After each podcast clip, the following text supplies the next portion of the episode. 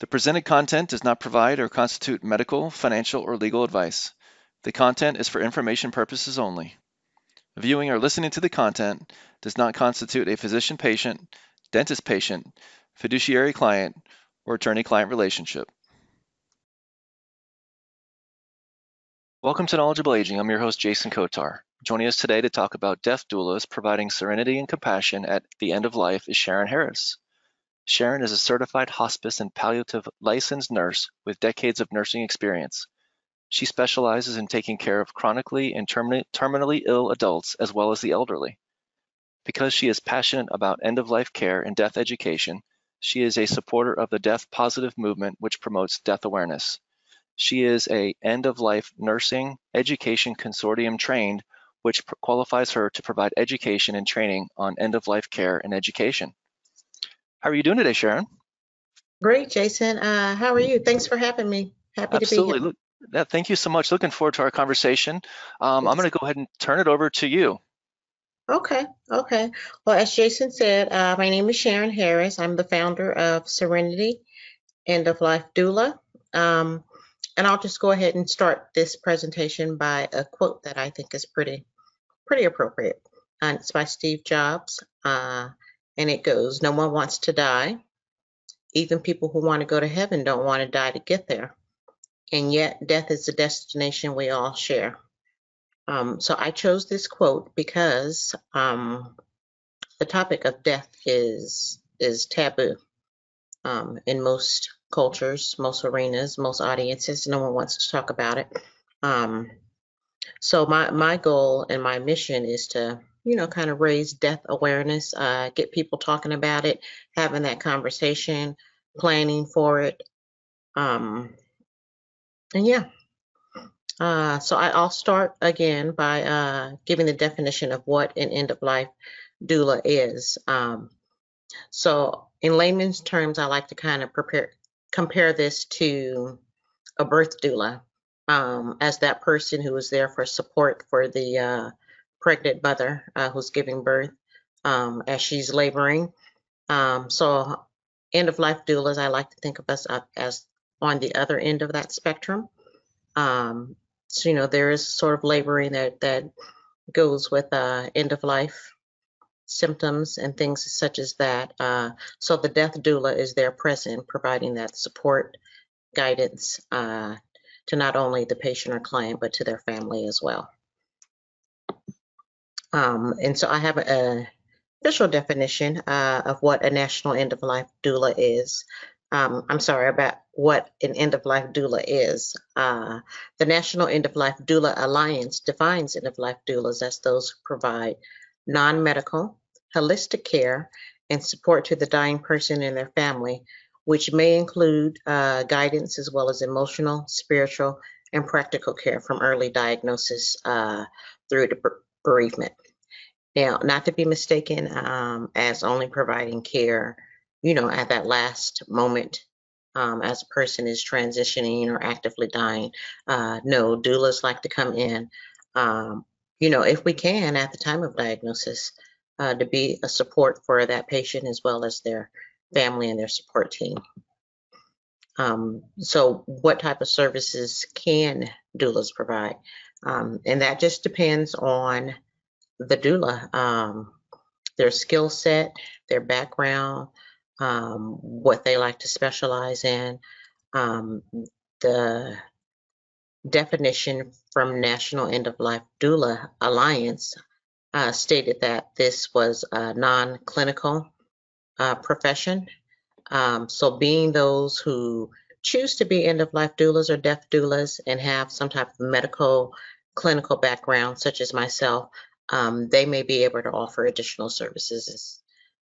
For example, myself being a nurse, I can offer maybe some clinical services as far as like medication administration, any really direct hands-on care that the client may need. And here's just a list of some things that I do in my practice. So I'll just touch on a few, but won't go into much detail. So I do assist with advanced care planning, and that's helping the patient, client, family, just to get their affairs in order as far as what their wishes are at the end of their life. If they, patient or client, should come to a point where they are unable to speak for themselves, you know, I kind of help guide to ahead of time, of course, to get that designated person in place that will make those hard decisions for that person at that time. Also do some advocacy and care coordination where I work along with other healthcare professionals that may be involved in that patient or client's care. And also there's end-of-life workshops and presentations. Again, going back to that very, very difficult conversation that no one wants to talk about. So the workshops are kind of filled with, you know, little icebreakers, games, just kind of open it up and get people talking. So also there is companionship and mobile respite. I know caregivers that are taking care of their loved ones, you know, sometimes it could be a lot and they need a break. So that's another service I offer. I can go in and just sit and be their companionship. Maybe the loved ones or caregivers need to go out and just get a break, maybe go to the grocery store, maybe just want to have a few hours to kind of, you know, regroup. So I can be there in that capacity as well. So also basic household support, which will just, you know, include tidying up maybe the residents or clients' space or area where they are, just basic housekeeping things that they may need. Also, legacy products are offered. There is a memory blanket that I can help families make, where that is something like a collage of maybe the client's family members of pictures they've all gathered together. We can put that on a blanket for them. Also, going to be adding in a new service where I'm working with another person where she does memory bears. And what she does is takes a piece of that client's clothing or whatever and creates a bear out of that. So that's nice. And last but not least, I also do bedside vigiling, and that is for when the client is actively dying or transitioning and needs more one-on-one support, bedside support. So, and then again, the care that I provide is just based upon, you know, whatever that client and their family needs. So it's all tailored to what that family may need. So hospice versus end-of-life doulas or death doulas. So these two kind of can overlap, but I do think that they can work well together. Hospice, you know, I am a certified hospice nurse. And with that being said, I know that some clients that are on receiving end-of-life care, hospice care, you know, when they're visited by different disciplines and things such as that, they are limited by, you know, Medicare guidelines where they only have X amount of hours, maybe even 1 hour to be with that patient. So I kind of come in and fill that gap in, you know, kind of we collaborate together and just work together to provide the best care for that client and their family. And here I have a side-by-side of some things that hospice does and then what end-of-life doulas do. So on the hospice side, they plan the medical care. And with a death doula working alongside that hospice agency, we'll reinforce the medical care plan by hospice. And I mentioned briefly that hospice is a Medicare benefit. It's covered 100% by Medicare, whereas death doulas, they're all private pay. Now for myself, I do have packaged bundles that can be, you know, purchased, and also, you know, I can work on a sliding scale. It just depends on what the situation is. And for hospice, there are licensed roles, licensed clinicians, technicians there. With end-of-life doulas, there is not a national board yet that regulates, you know, what doulas do and how they can perform their practice. Although there are many different trainings that you can take to become a doula, with the National End of Life Doula, there's a code of conduct that is kind of, we all tend to follow. And that's just pretty much just maintaining our professionalism and providing the best care that we can.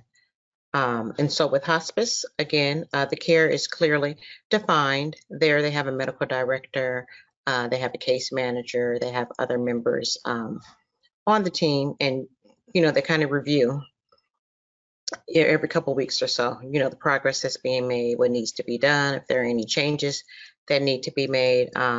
So for death doulas, you know, again, it just depends on that training that that individual has. But again, we will also always support the care plan that was presented by hospice. And then finally, we know hospice provides clinical care, whereas doulas, you know, mostly they're non-medical care and provide just practical care. So I like to say that end-of-life doulas complement the work of hospice by bridging that gap that does exist, you know, so that we can bring the best possible care and service to the patients. Now, why did I become an end-of-life doula? I became an end-of-life doula because I'm passionate about educating and supporting and empowering others about end-of-life care. I've been in the healthcare business for over 35 years, with almost 20 years in nursing experience. You know, I've been blessed to hold space for countless dying patients while supporting their families and their loved ones as they take their last breath. So consequently, I feel like I've been practicing as an end-of-life doula long before I even knew what that term was. And it's definitely been my honor to serve others in this capacity. What I do is genuinely done out of compassion. It is a heart service to me, and I feel that it is my true calling. So I have another quote in here by Anne Richardson, and it says, "We cannot change the outcome, but we can affect the journey." So with that being said, end-of-life doulas or death doulas, you know, we understand that, you know, this is end-of-life care. You know, people have terminal diagnoses. You know, we can't change that. But what we will do is, you know, ride along that journey with that patient and the family, and, you know, take care of them with care and compassion and make this journey as easy as possible. You had mentioned that you've been a nurse for quite some time. Yes. Are most death doulas nurses? No, they are not. But from my experience and from just meeting other doulas, a lot of them have had, you know, personal experience with death, a loved one. Most or some have volunteered at a hospice agency, so they're you know, familiar with end of life concerns and issues and things like that. So no, not everyone is a nurse. Okay. It's not required to be a nurse. It's not required. Okay. No, it's not. You had mentioned that the optimal time, or the time that you recommend to get involved with a death doula, is a diagnosis.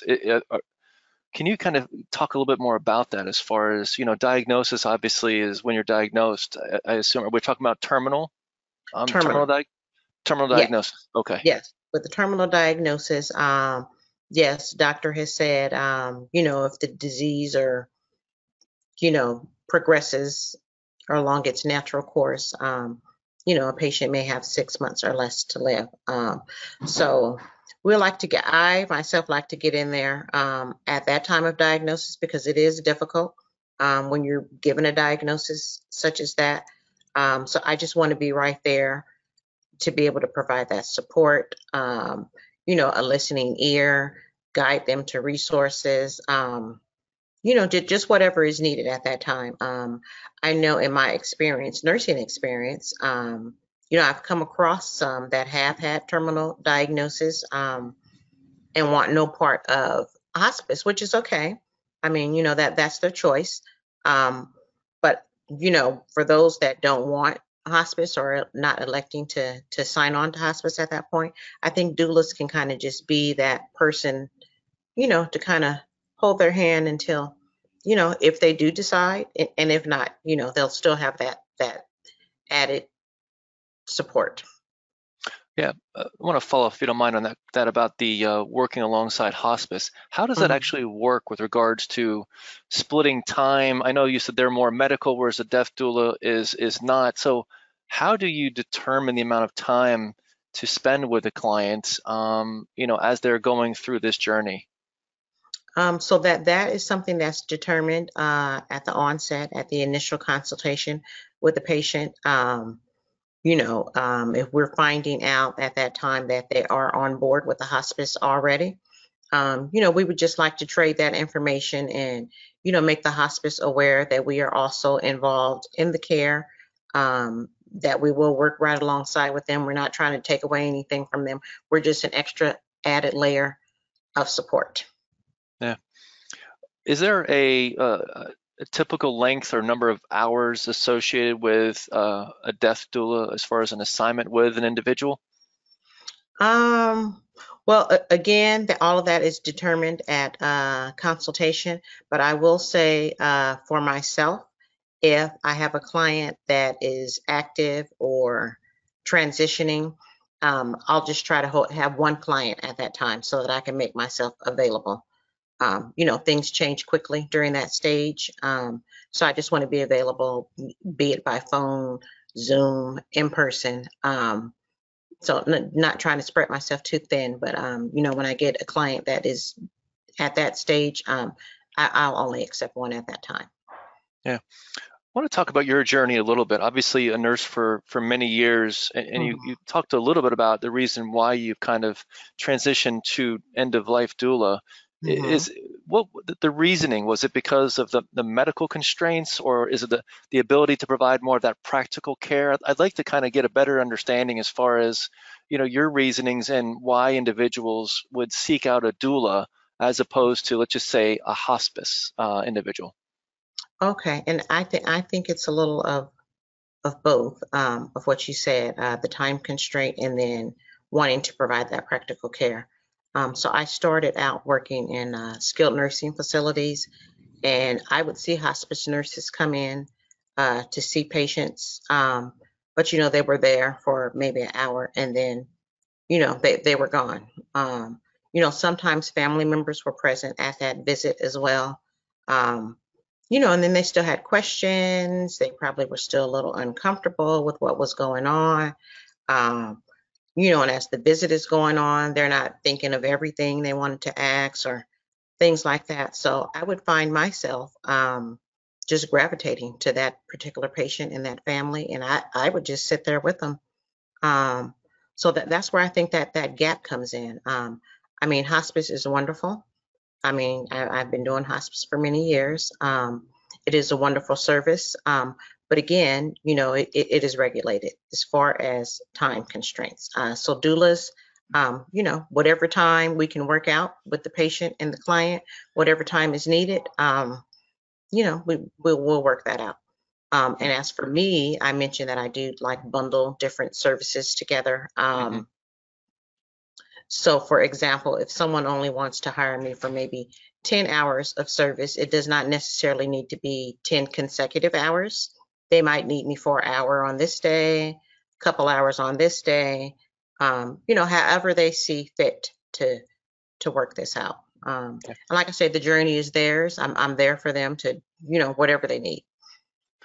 And where does the death doula work? Is it in the homes if somebody's in, the hospital? I assume that the travel goes wherever the patient is?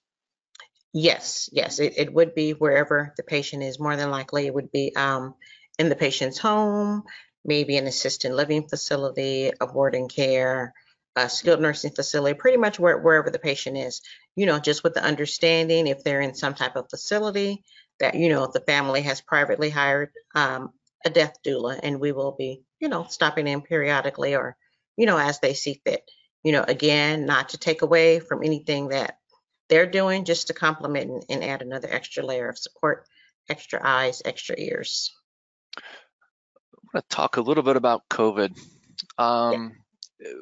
What in your mind, or how is the role of a death doula? How has it changed with the introduction of COVID and virtual versus in-person? So kind of what was it before, where is it now? And then maybe if you could look into the future and kind of put a crystal ball here and say, okay, this is the type of support I see that we could be providing that could be an extra benefit for a loved one and their family. Yes, so with COVID, of course, you know, the in-person visits were kind of restricted. So I know myself and, you know, some other deaf doulas that I'm aware of started doing virtual Zoom. And like I say, the work that we do is, you know, it's all encompassing. It's very holistic, whatever the family wants and needs. So some things can be done over Zoom, you know, just that support, phone calls, you know, however they want to work it out. Of course, maintaining safety and being mindful of, you know, COVID precautions and things like that.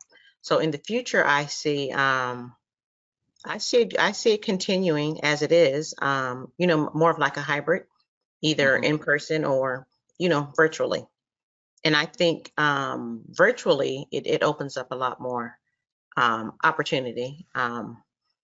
You know, sometimes people don't, you know, for whatever reason, COVID obviously, don't want to accept visitors into their home. So, you know, willing to do the virtual method. So that works too. Yeah. What are you mentioned typical household functions. Can you go a little bit more detail? I assume that'll be something like what a home healthcare company provides, something along those lines as far as the non-medical? Yes. Maybe like some light housekeeping, do a little errand running, you know, just tidying up light meals and things like that. Okay. Now, do end-of-life doulas also support the families as well? So the personal caregivers, I know you had mentioned that, you know, to kind of give one of the benefits of an end-of-life doula is to be with the individual, to kind of give that family member, that family caregiver a break.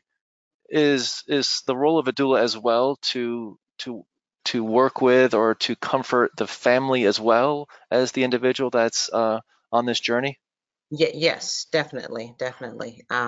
Lots of education. We want to empower not only the patient or the client, but their family as well.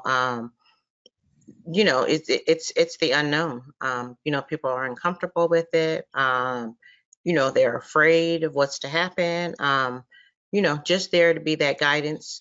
You know, no question is off limit.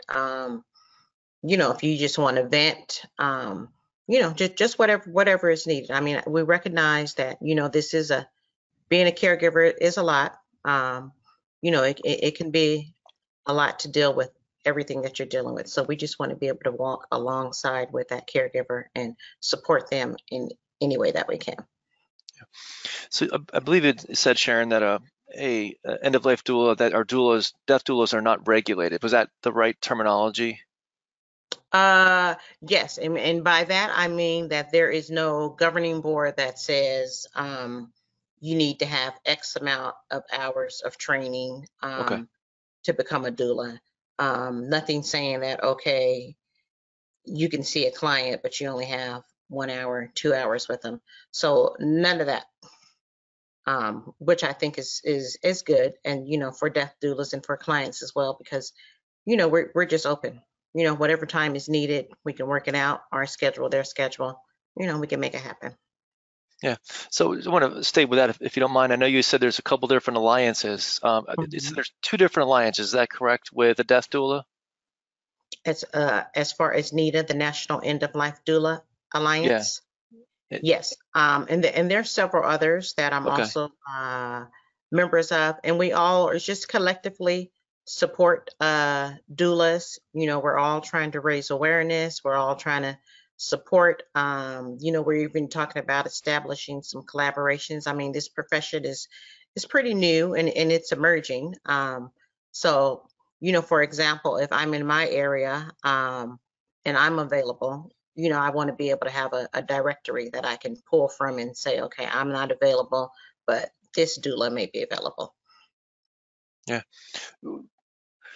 For those that are watching this, as far as, can you help people understand the difference between like chronic versus terminal when they get that type of a diagnosis and the role a death doula plays with those individuals?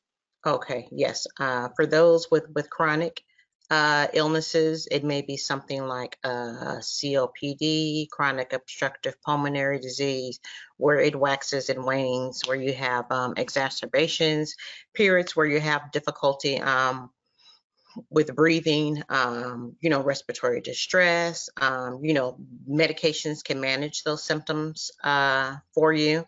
But there are some times where something triggers an exacerbation.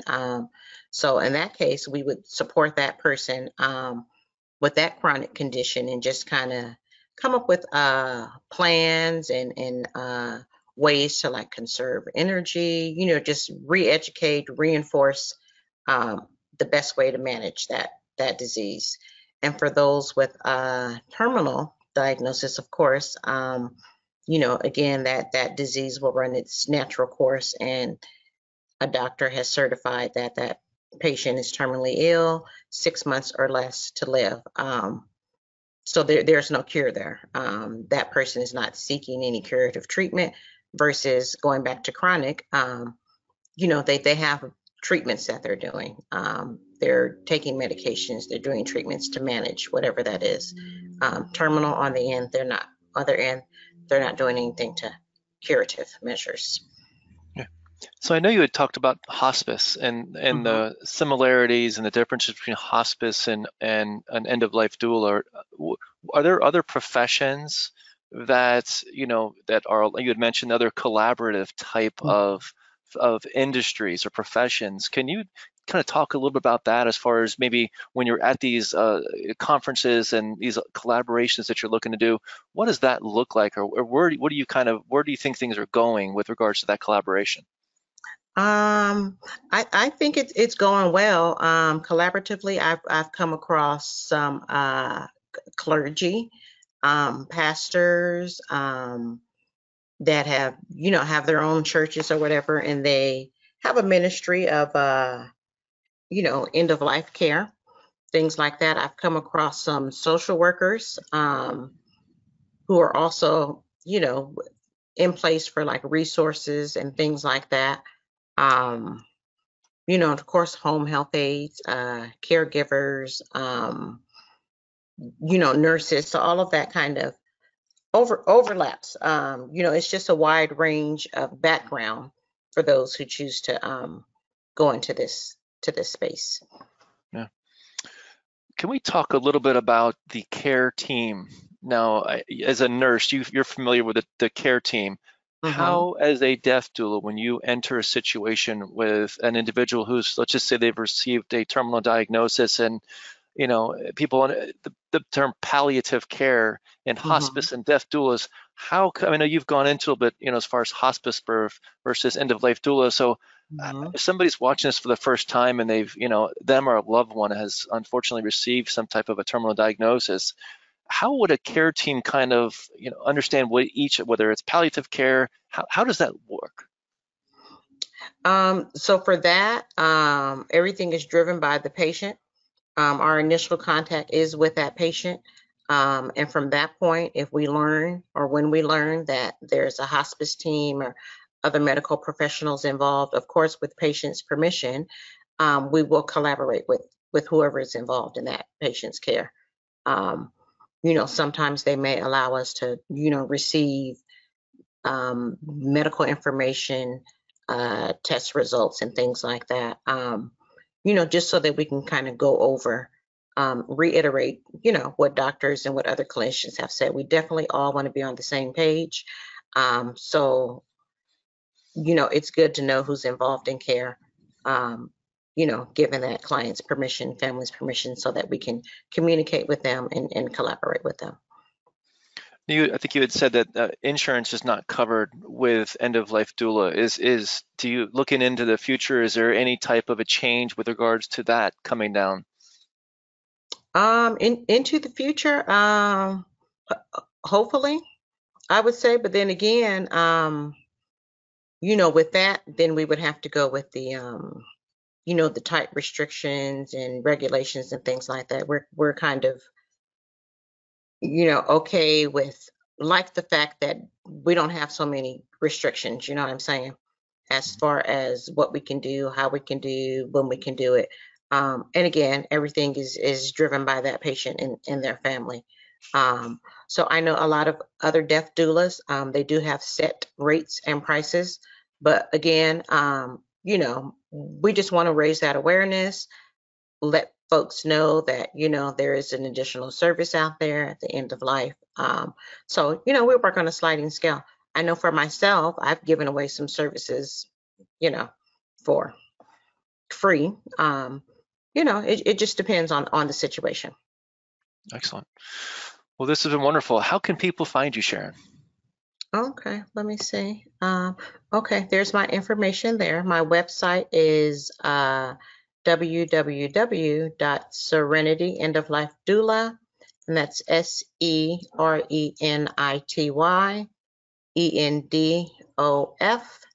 SERENITYENDOFLIFENDOULA.com.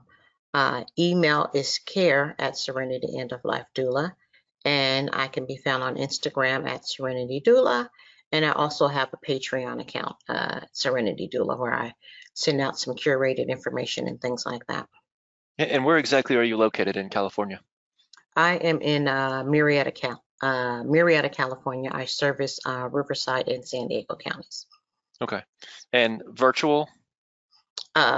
Yes, I virtually as well. Okay. Well, this has been wonderful. Thank you again, Sharon. As far as Knowledgeable Aging, you can go to knowledgeableaging.com, see all of our upcoming and archived webinars. You can find us on YouTube. I encourage you to subscribe. We update that a couple times per month.